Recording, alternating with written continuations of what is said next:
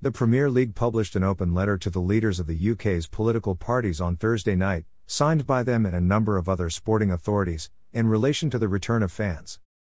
In it, the letter referred to the government investigating how a COVID certification arrangement could reduce and then safely remove the requirement for social distancing. It went on to say, there are many issues to be addressed, including how the technology would work and its ease of use at major events, for both the attendees and the organizers. The letter stressed the need to ensure that any solution must ensure that everyone can access Stadia and must include arrangements that would verify a negative COVID test or an antibody test or vaccination certification. The final approach must not be discriminatory, should protect privacy, and have clear exit criteria.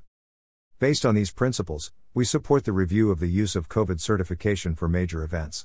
Any final decision on their application should follow an assessment of the evidence gathered in the forthcoming ERP, Events Research Program, trials.